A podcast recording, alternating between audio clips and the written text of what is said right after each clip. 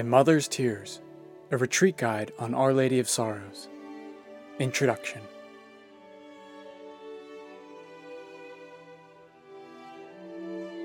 If you could protect your mother from terrible suffering, would you?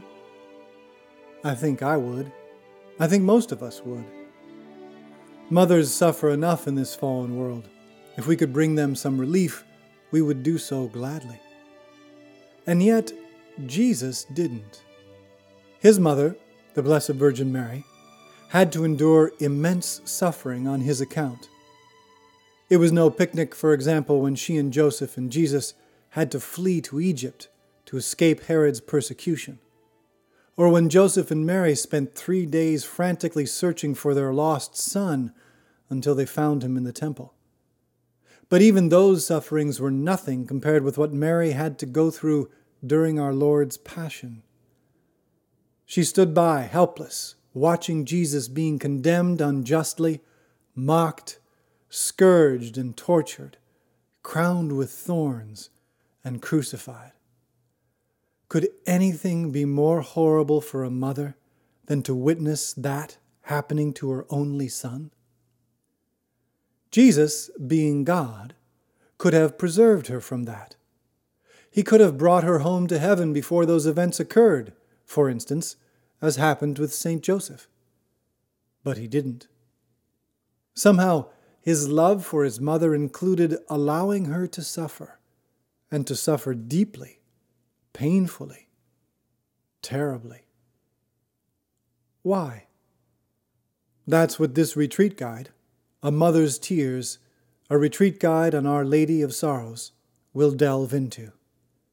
In the meditations, we will reflect on the meaning behind the ancient liturgical celebration of Our Lady of Sorrows, which the Church commemorates every year on September 15th. And in the conference, we will unpack the meaning behind the traditional Catholic practice of offering up our sufferings. To begin, let's turn our attention to God, who is thinking of us and loving us right now. Let's thank Him for that and ask Him to bless this time we will spend with Him, so that it will give Him glory and bring grace to our souls.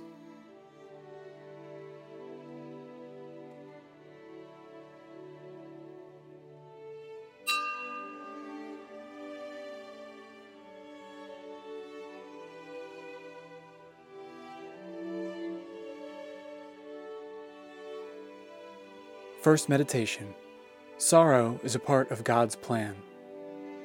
Introduction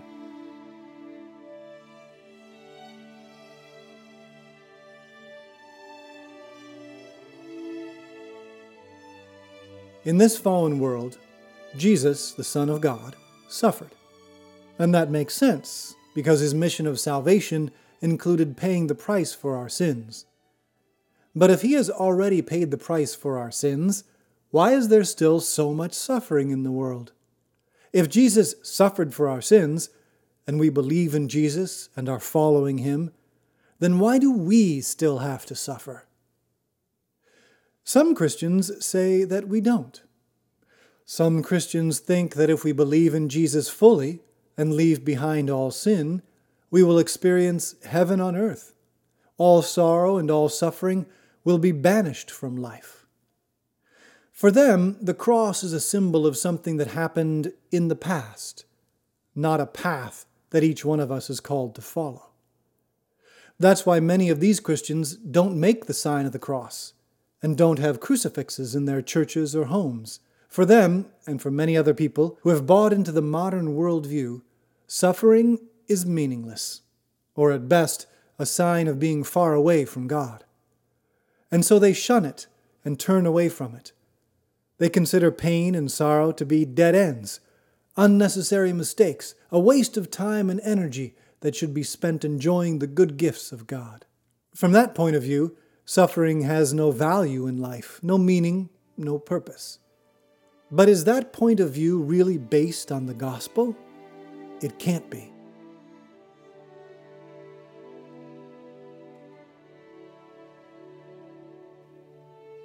Jesus and suffering.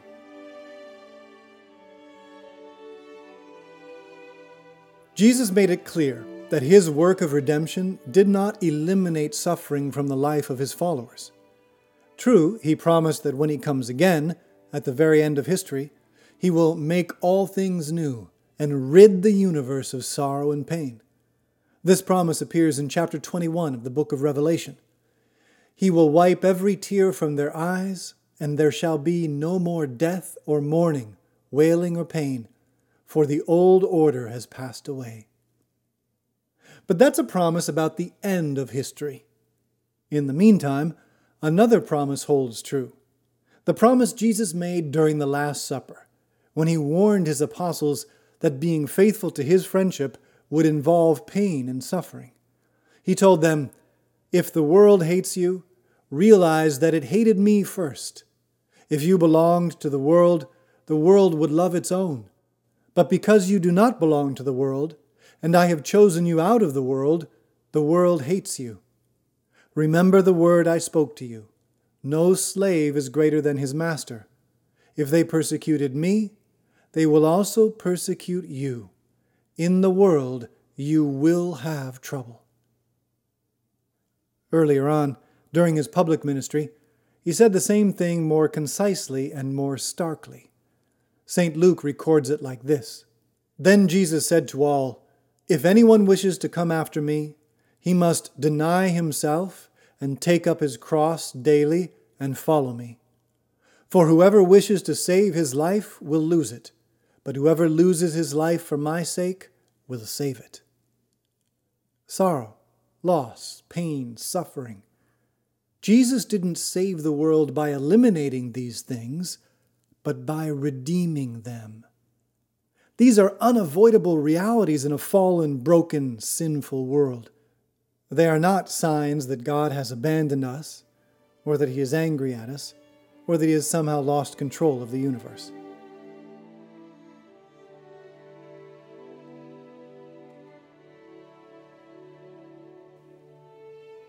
Mary and suffering.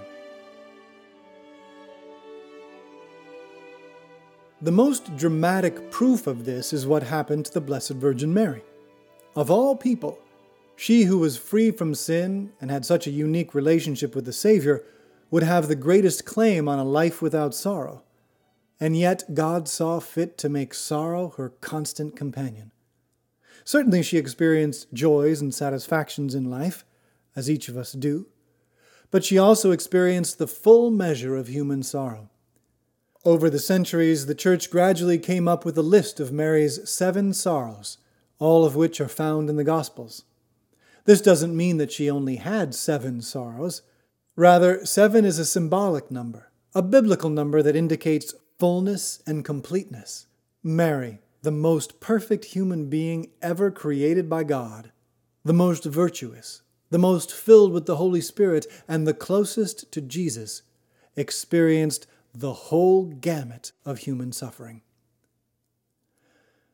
It started just a few weeks after she gave birth to Jesus, when she visited the temple, and the holy man Simeon, holding the baby Jesus in his arms, turned to look at her and uttered this troubling prophecy Behold, this child is destined for the fall and rise of many in Israel, and to be a sign that will be contradicted, and you yourself a sword will pierce.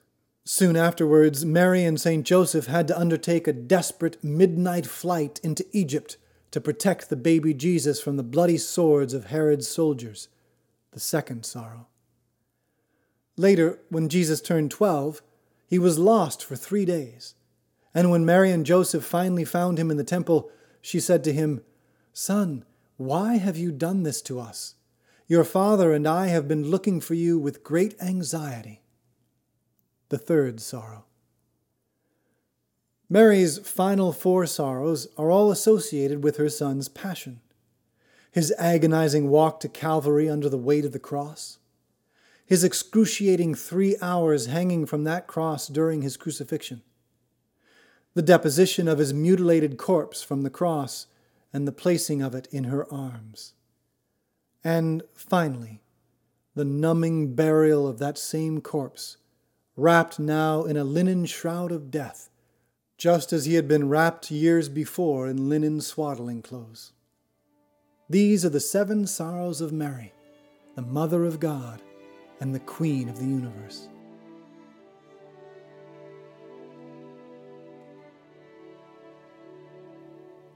Conclusion Suffering with Mary. These are the sorrows that we call to mind every year on September 15th, when the entire church turns its attention to Mary's tears, to the swords that pierced her heart. These are the sorrows that God, in His wisdom, has given us to contemplate and to find deep comfort in. Because if He did not spare His own mother from suffering such sorrow, if her journey to eternal glory had to wind through such awful paths, then we can rest assured that our own sorrows and pains, as unbearable as they may feel at certain times, are not beyond the wise and loving reach of God's redemption. Mary's sorrows were immense, but they were all redeemed and turned into glory, because they were all suffered with Christ the Redeemer. And so when we look to her in the midst of our own sorrows, we can find compassion, comfort, hope, and a strong help in keeping our crosses united to Christ's. The opening prayer for the Mass of Our Lady of Sorrows sums up beautifully the message the Church wants us to hear and to find consolation in as we contemplate Mary's sufferings. O God, who willed that when your Son was lifted high on the cross, his mother should stand close by and share his suffering, grant that your Church, participating with the Virgin Mary in the Passion of Christ, may merit a share in his resurrection. Take some time now to reflect prayerfully on this comforting truth that even life's most horrible sorrows are not outside the redeeming reach of God's wisdom and love. And so, when we live them with Mary and Jesus at the foot of the cross, they can bring new life to our souls. The following questions and quotations may help your meditation.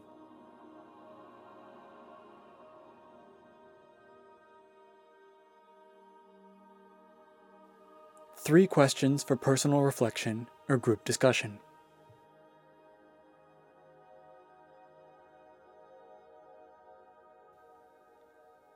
When Simeon said to Mary, A sword will pierce your heart, how might she have felt about that?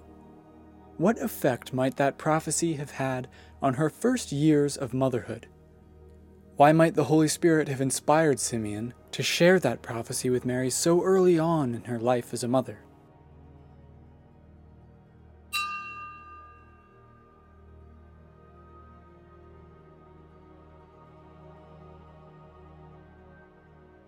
What have I learned from the sufferings and sorrows that I have experienced in life so far?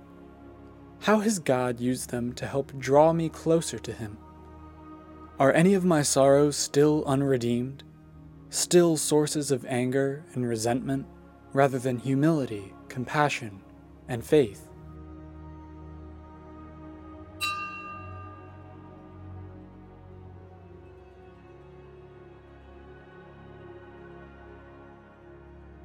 If suffering and sorrow are such a necessary part of life in this fallen world, even for Christians, why is it often so hard for us to accept and endure them?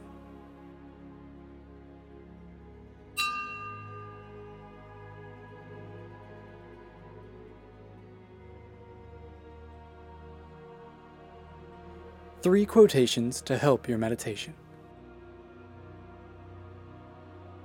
1 Peter chapter 4 verses 12 through 16. Beloved, do not be surprised that a trial by fire is occurring among you, as if something strange were happening to you. But rejoice to the extent that you share in the sufferings of Christ, so that when his glory is revealed, you may also rejoice exultantly. If you are insulted for the name of Christ, blessed are you, for the Spirit of glory and of God rests upon you. But let no one among you be made to suffer as a murderer, a thief, an evildoer, or as an intriguer. But whoever is made to suffer as a Christian should not be ashamed, but glorify God because of the name.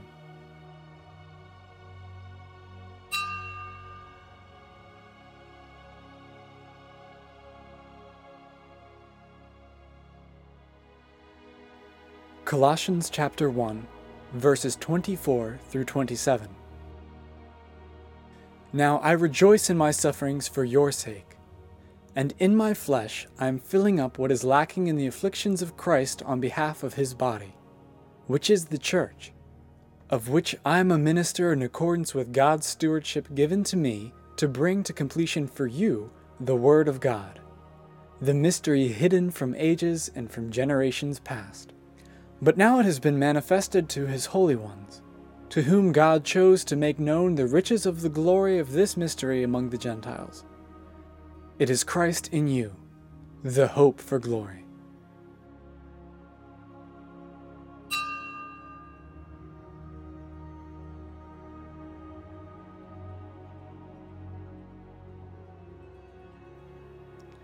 Salvifici Doloris 26 the Divine Redeemer wishes to penetrate the soul of every sufferer through the heart of his Holy Mother, the first and the most exalted of all the redeemed. As though by a continuation of that motherhood which by the power of the Holy Spirit had given him life, the dying Christ conferred upon the ever Virgin Mary a new kind of motherhood, spiritual and universal, towards all human beings, so that every individual during the pilgrimage of faith might remain, together with her, closely united to him unto the cross, and so that every form of suffering, given fresh life by the power of this cross, should become no longer the weakness of man, but the power of God.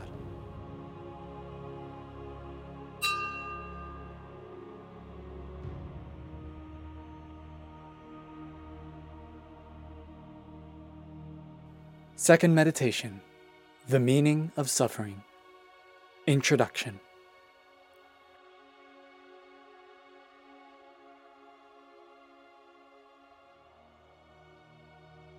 St. John Paul II sometimes carried an extra long rosary, a rosary that contained seven decades instead of just five. He would use this rosary to meditate on Mary's seven sorrows. He was certainly someone familiar with pain and suffering. His mother died when he was nine years old. By the time he finished college, he had also lost his brother and his dad. He lived through World War II and experienced his beloved country struggle through two violent, oppressive occupations, first by the Nazis and then by the Soviet communists. When St. John Paul II meditated on Our Lady of Sorrows, he could relate to her. It's no coincidence, then, that as Pope he wrote an apostolic letter on the topic of suffering. It is called Salvifici Doloris, on the meaning of human suffering. At one point in this letter, he writes Down through the centuries and generations, it has been seen that in suffering there is concealed a particular power that draws a person interiorly close to Christ, a special grace. We have already seen that God didn't save the world in Christ by eliminating suffering, but by giving it meaning. In this statement from St. John Paul II, we begin to see what that meaning is. Somehow, in the midst of our suffering, we can be drawn closer to Christ, who redeemed the world through suffering on the cross, through loving sinners to the point of dying for their sins. In Christ, then, our sufferings can draw us closer to God. But why is it that way? And how does that happen? There's a deep mystery here, and we will never be able to fully understand it. But at least one aspect of this mystery is clear. When we experience sorrow, pain, and suffering, we experience our human limitations.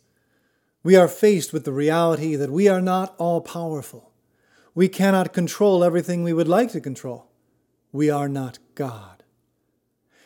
And that experience gives us a unique opportunity to reverse in our own hearts and minds the self centeredness that we all inherit by being born into this fallen world.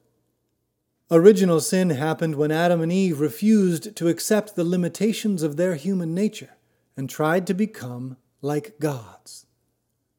And our fallen human nature has a built in tendency to repeat that pattern to try and become self sufficient, to try and create heaven on earth by our own merely human efforts.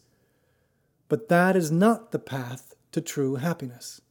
True happiness only comes from accepting our human limitations and learning to lean on God, to live in communion with Him, to love Him, and to lovingly abandon ourselves to His love, just as Jesus did on the cross. And the experience of suffering and sorrow is a powerful invitation to do exactly that.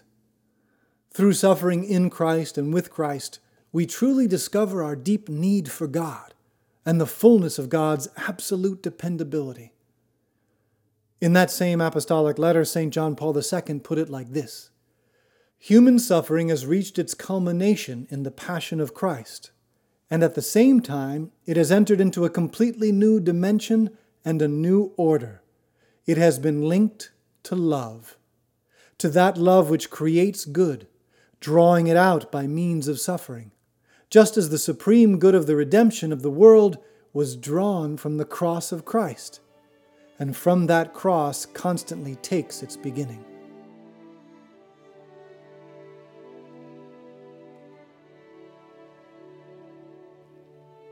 Mary, our teacher.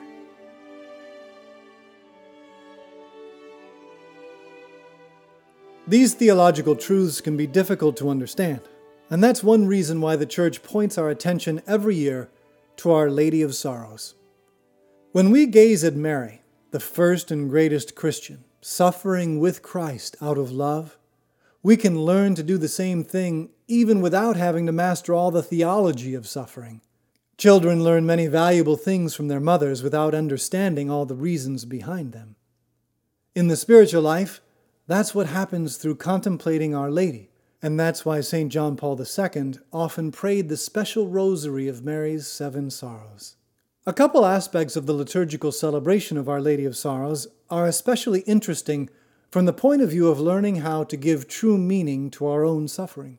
First, the Feast of Our Lady of Sorrows always occurs on the day after the Feast of the Exaltation of the Cross. September 14th is dedicated, liturgically speaking, to venerating the triumph of the Holy Cross, which was the instrument God chose to save us from our sins. Then the next day, September 15th, we commemorate Mary's special role in salvation history under her title of Our Lady of Sorrows. The lesson is clear. Suffering all by itself is meaningless, a result of sin and evil. But when we link our sufferings to Christ's sufferings, when we connect our crosses to His, as Mary did, they become redemptive.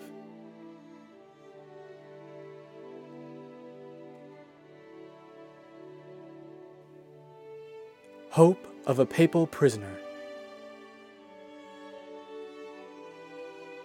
The liturgical feast of Our Lady of Sorrows goes back many centuries, but it was only made obligatory as a memorial for the whole Church in 1814 under Pope Pius VII.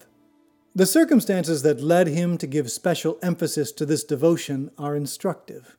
In 1809, Pope Pius VII was arrested and abducted by officers from Napoleon's army, which had invaded Italy and occupied Rome.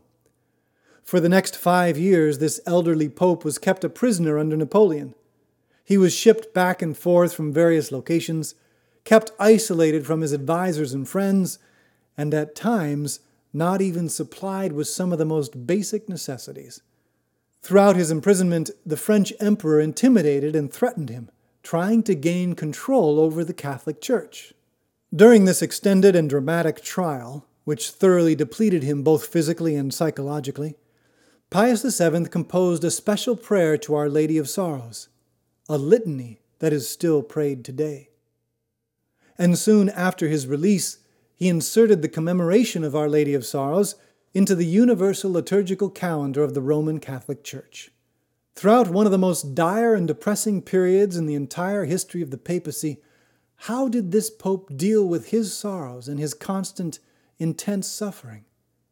He put his hand in Mary's hand and stood firm with her at the foot of Christ's cross, learning the meaning of suffering from the heart of his spiritual mother. God, in his providence, wanted every Christian to follow that example to learn that we are never alone in our sorrows, and that no matter how horrible they may be, God can redeem them. And that was the origin of our liturgical memorial of Our Lady of Sorrows.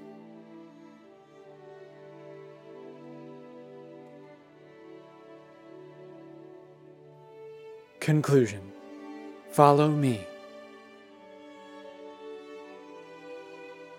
I would like to finish this meditation with one more quotation from St. John Paul II, in which he points out that the meaning of suffering cannot be found only by thinking about it. He wrote, Christ does not explain in the abstract the reasons for suffering. But before all else, he says, Follow me. Come, take part through your suffering in this work of saving the world, a salvation achieved through my suffering, through my cross. Gradually, as the individual takes up his cross, spiritually uniting himself to the cross of Christ, the salvific meaning of suffering is revealed before him. He does not discover this meaning at his own human level, but at the level of the suffering of Christ. From Christ to Mary to Pius VII to St. John Paul II, to you and me, the promise of our Lord continues to ring true. When we unite our sufferings to His, they are redeemed. As He put it in Matthew's Gospel, Come to me all you who labor and are burdened, and I will give you rest. Take my yoke upon you and learn from me, for I am meek and humble of heart, and you will find rest for yourselves. For my yoke is easy and my burden light. Take some time now to reflect prayerfully on the lessons the Church wants to teach us by turning our attention towards Our Lady of Sorrows. The following questions and quotations may help your meditation.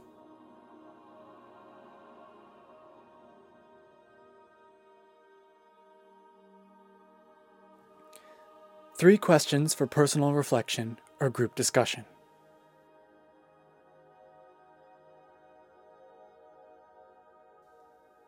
In Salvifici Doloris 21, St. John Paul II wrote, Christ has led us into this kingdom through his suffering. And also through suffering, those surrounded by the mystery of Christ's redemption become mature enough to enter this kingdom. How would I express in my own words what he means by saying that suffering can help foster spiritual maturity?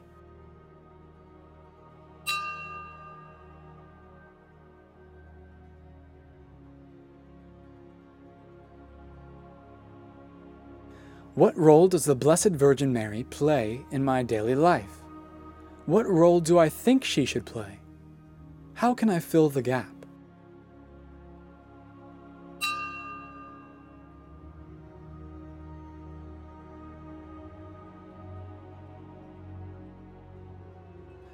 What do I usually have in my mind and my heart when I make the sign of the cross? How could I give this simple but powerful prayer more meaning in my life?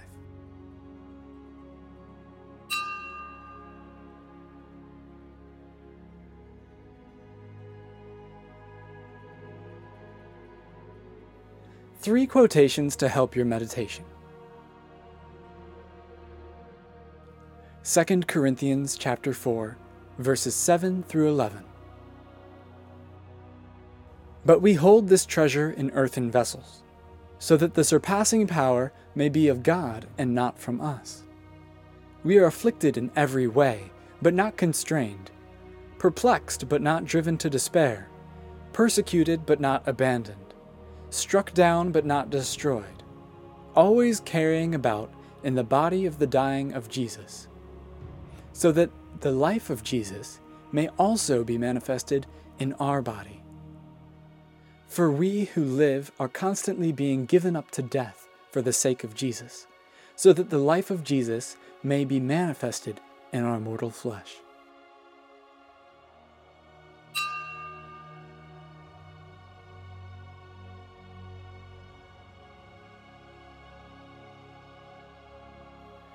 Romans chapter 5, verses 3 through 5, and James chapter 1, verses 2 through 4. Not only that, but we even boast of our afflictions, knowing that affliction produces endurance, and endurance proven character, and proven character hope, and hope does not disappoint. Because the love of God has been poured out into our hearts through the Holy Spirit that has been given to us.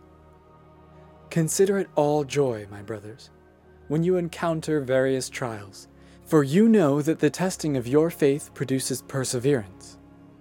And let perseverance be perfect, so that you may be perfect and complete, lacking in nothing.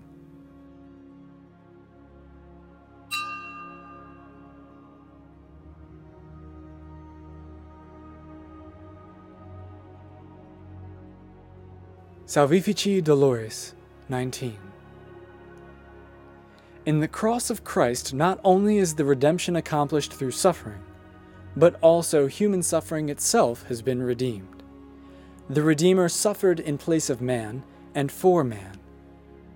Every man has his own share in the redemption. Each one is also called to share in that suffering through which the redemption was accomplished. He is called to share in that suffering through which all human suffering has also been redeemed. In bringing about the redemption through suffering, Christ has also raised human suffering to the level of the redemption. Thus, each man, in his suffering, can also become a sharer in the redemptive suffering of Christ.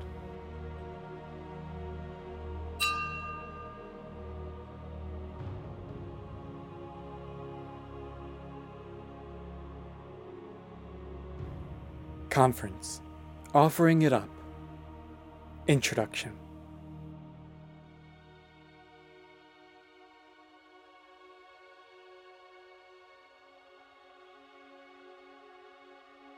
Along my path of conversion to the Catholic faith, I ran into a lot of things that took time to understand and digest.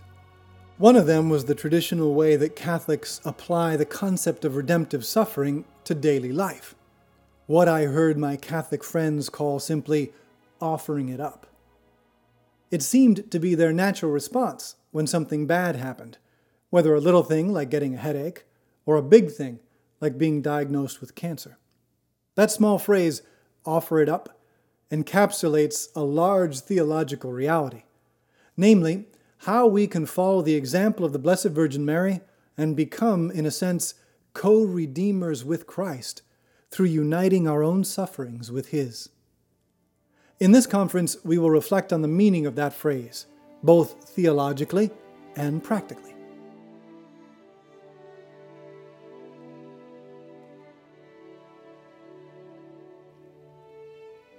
What do we mean by merit? The first theological concept we need to tackle is what the Catechism calls merit. Merit, at its most basic level, is simply the right someone earns to receive a reward. A worker merits his wages, for example. Soldiers who risk their lives for their country merit respect and security when their time of active duty is up. Jesus spoke often about merit. In his parables about the final judgment, for example, he drew a direct correlation between how we behave here on earth and the reward we will receive in eternity. Another example is from Luke chapter 12, where Jesus admonished, Provide yourselves with purses that do not grow old, with a treasure in the heavens that does not fail, where no thief approaches and no moth destroys. Somehow, then, according to Jesus, we Christians have the ability to make such a positive difference in this world that we will merit a reward for it in heaven. In other words, as Christians, our freely undertaken actions and our freely accepted sufferings can serve as conduits, in a sense, of God's grace, the grace that redeems fallen humanity and rolls back the forces of evil and the effects of sin. But there seems to be a problem here if we scratch beneath the surface. Our actions, even our good ones, are just human actions. And yet, what redeems the world is divine action, divine grace. So, how is it that our human actions contribute to this divine action, meriting for us the heavenly reward that Jesus speaks about? On our own, it is true, we are nothing more than fallen, sinful human beings, incapable of being channels of God's grace in the world. But in Christ, we are no longer on our own. An unplugged lamp won't give off any light, no matter how many times you turn the switch. Similarly, original sin unplugged our souls from the source of grace, God Himself. When Jesus became man and sacrificed his life in atonement for our sins, he plugged human nature back into God, so to speak. This was the redemption. And so everyone who is united to Christ through faith in the sacraments is now once again connected to the source of grace. Traditional Catholic spirituality calls this living the life of grace, or living in the state of grace. And that's why our natural actions can have a supernatural impact. In Christ, and only in Christ, they can become channels of saving grace. As Jesus put it during the Last Supper, I am the vine, you are the branches. He who abides in me, and I in him, he it is that bears much fruit, for apart from me you can do nothing. This is truly an amazing gift from God if we think about it. What we do and how we choose to live out our ordinary lives can actually increase the flow of grace in the world, spreading Christ's kingdom and storing up treasure for us in heaven.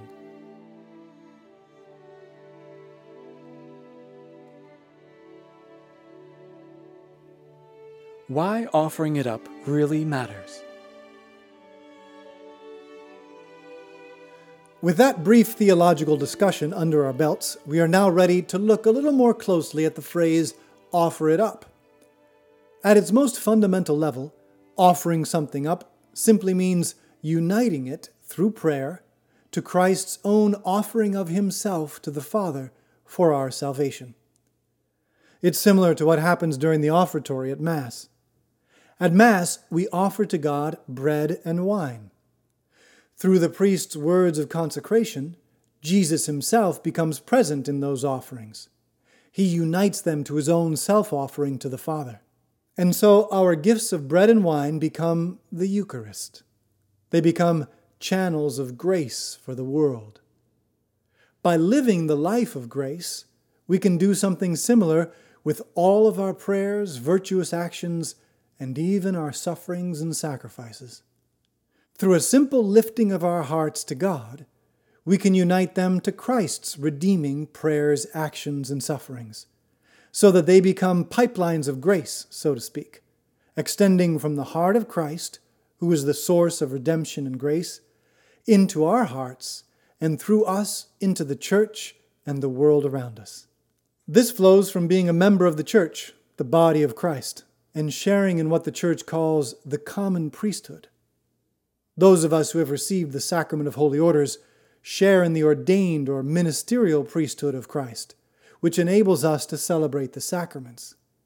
But every Christian shares in the divine nature, as the Bible puts it, and so every Christian is called to be a bridge between heaven and earth over which the redeeming power of God's grace flows into the world. This is the common priesthood of all the faithful. In his first letter to all Christians, St. Peter expressed this mysterious reality by a vivid analogy. He wrote, Like living stones, let yourselves be built into a spiritual house, to be a holy priesthood, to offer spiritual sacrifices acceptable to God through Jesus Christ. When we offer up our own sufferings by prayerfully uniting them to Christ, we are exercising that common priesthood, increasing the flow of God's grace in the world for the benefit of Christ's kingdom. But exactly how do we offer it up to God? Is it really enough just to say those words, Lord, I offer this up to you? Yes and no. When we do that, linking our sufferings or prayers, actions, and desires to Christ, we become pipelines of grace. But the diameter of the pipeline is not fixed. It can increase or decrease depending on at least three factors. Let's look at them one by one.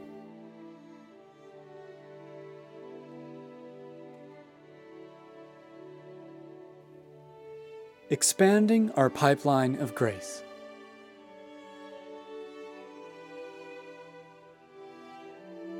First, there is the depth of my union with God, the intensity of God's grace at work in my own soul.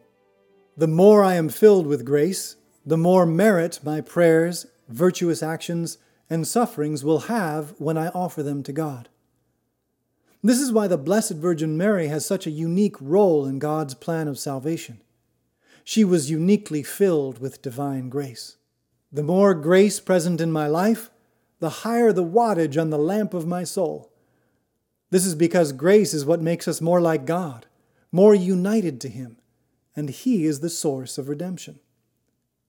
Christians who pray daily, try to live in God's presence throughout the day, receive the sacraments regularly, and make an effort to deepen their friendship with Christ by rooting out sinful tendencies, avoiding sin and the occasions of sin, and making a decent effort to love their neighbor as themselves, can constantly deepen their union with God, widening their spiritual pipeline.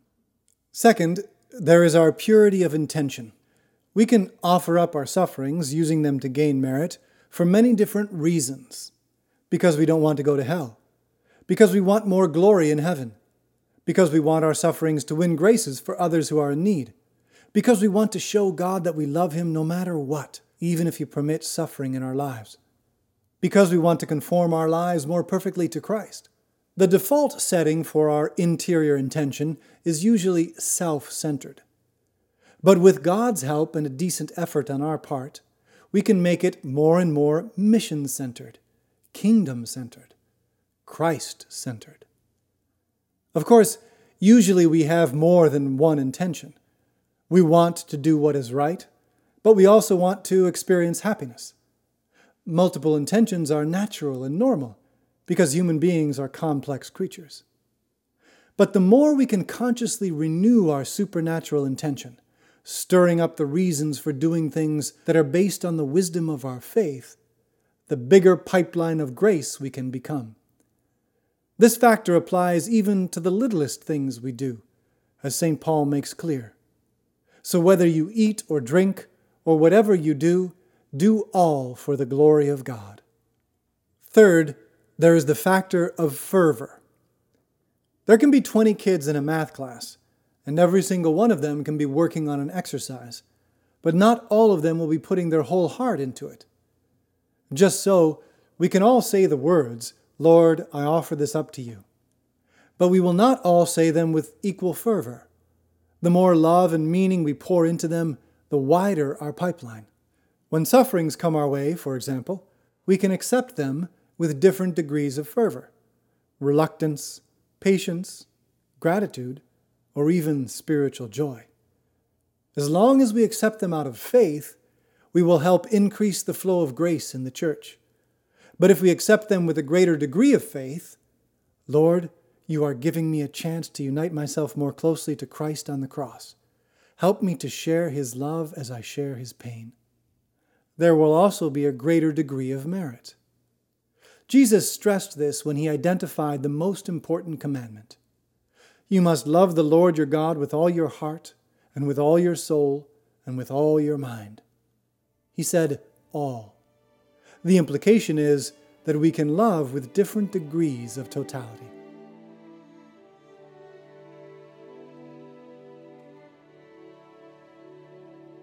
Conclusion Real Co Redeemers. Union with God, purity of intention, and fervor are three factors that help us offer up our sufferings, prayers, and actions more and more meaningfully. But the bottom line is clear and simple. When we are living in Christ, one simple reality, a prayer, a headache, an act of service, an honest word, a chore, or a sacrifice, can trigger an outpouring of redeeming grace, maybe a trickle or maybe a flood. Like Mary at the foot of Christ's cross, we can really become co redeemers of this fallen world when we offer up our own daily struggles and activities by uniting them spiritually to Christ. Take some time now to prayerfully reflect on the 10 questions in the personal questionnaire, which is designed to help you find practical ways to apply these theological truths.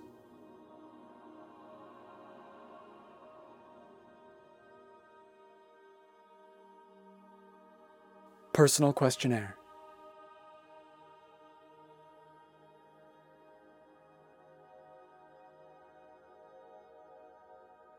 How often and in what contexts have I heard or used the phrase offer it up?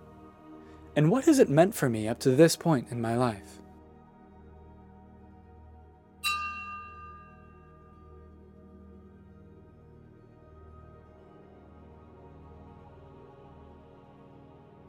When I think about what Jesus taught regarding meriting rewards in heaven, how does it make me feel? Am I comfortable with it? or uncomfortable? Why?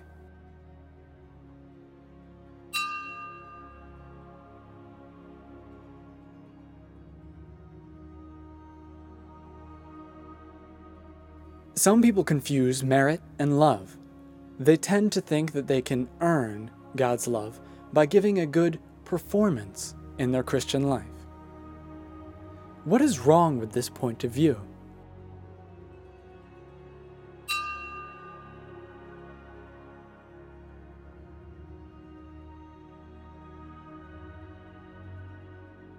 Listen to number 2008 of the Catechism. The merit of man before God in the Christian life arises from the fact that God has freely chosen to associate man with the work of his grace. The fatherly action of God is first on his own initiative, and then follows man's free acting through his collaboration, so that the merit of good works is to be attributed in the first place to the grace of God, then to the faithful. Man's merit, moreover, itself is due to God, for his good actions proceed in Christ from the predispositions and assistance given by the Holy Spirit. In this number, the Catechism explains that our possibility of contributing to Christ's kingdom is itself a gift of God. Reflect on what this gift shows us about God's love for us. Why would He give us this possibility?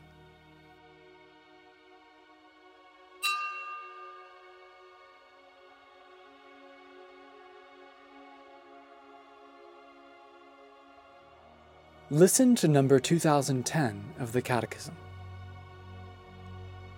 Since the initiative belongs to God in the order of grace, no one can merit the initial grace of forgiveness and justification at the beginning of conversion. Moved by the Holy Spirit and by charity, we can then merit for ourselves and for others the graces needed for our sanctification, for the increase of grace and charity, and for the attainment of eternal life. Even temporal goods like health and friendship can be merited in accordance with God's wisdom. These graces and goods are the object of Christian prayer. Prayer attends to the grace we need for meritorious actions. How would I explain this number in my own words?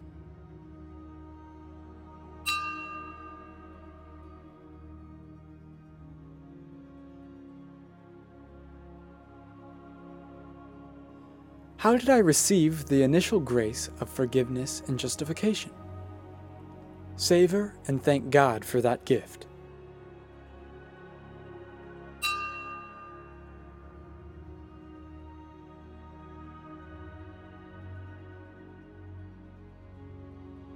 How firmly do I believe in my capacity to merit graces for myself and for others? How consciously do I try to do this in my daily life?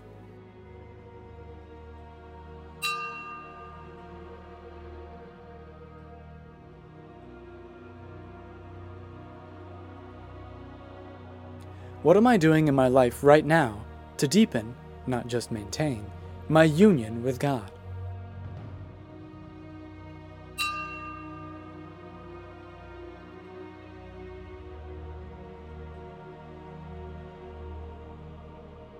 Reflect on the major commitments that I have right now.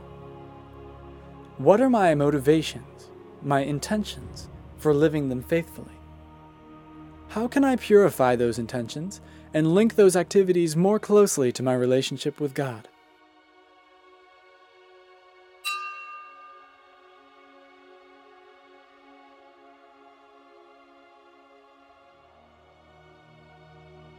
What suffering am I experiencing in my life right now? Take some time to reflect on that suffering in the light of Christ's cross, and to prayerfully offer it up for an increase of the flow of divine grace into the world.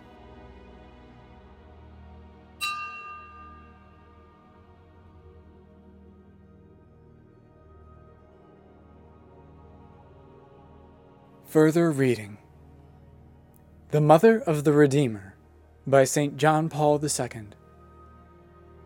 On the Meaning of Suffering by St. John Paul II.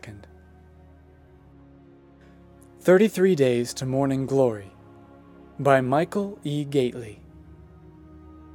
Hail, Holy Queen by Scott Hahn. True Devotion to Mary by St. Louis de Montfort. The Spiritual Life by Adolphe Tanqueray.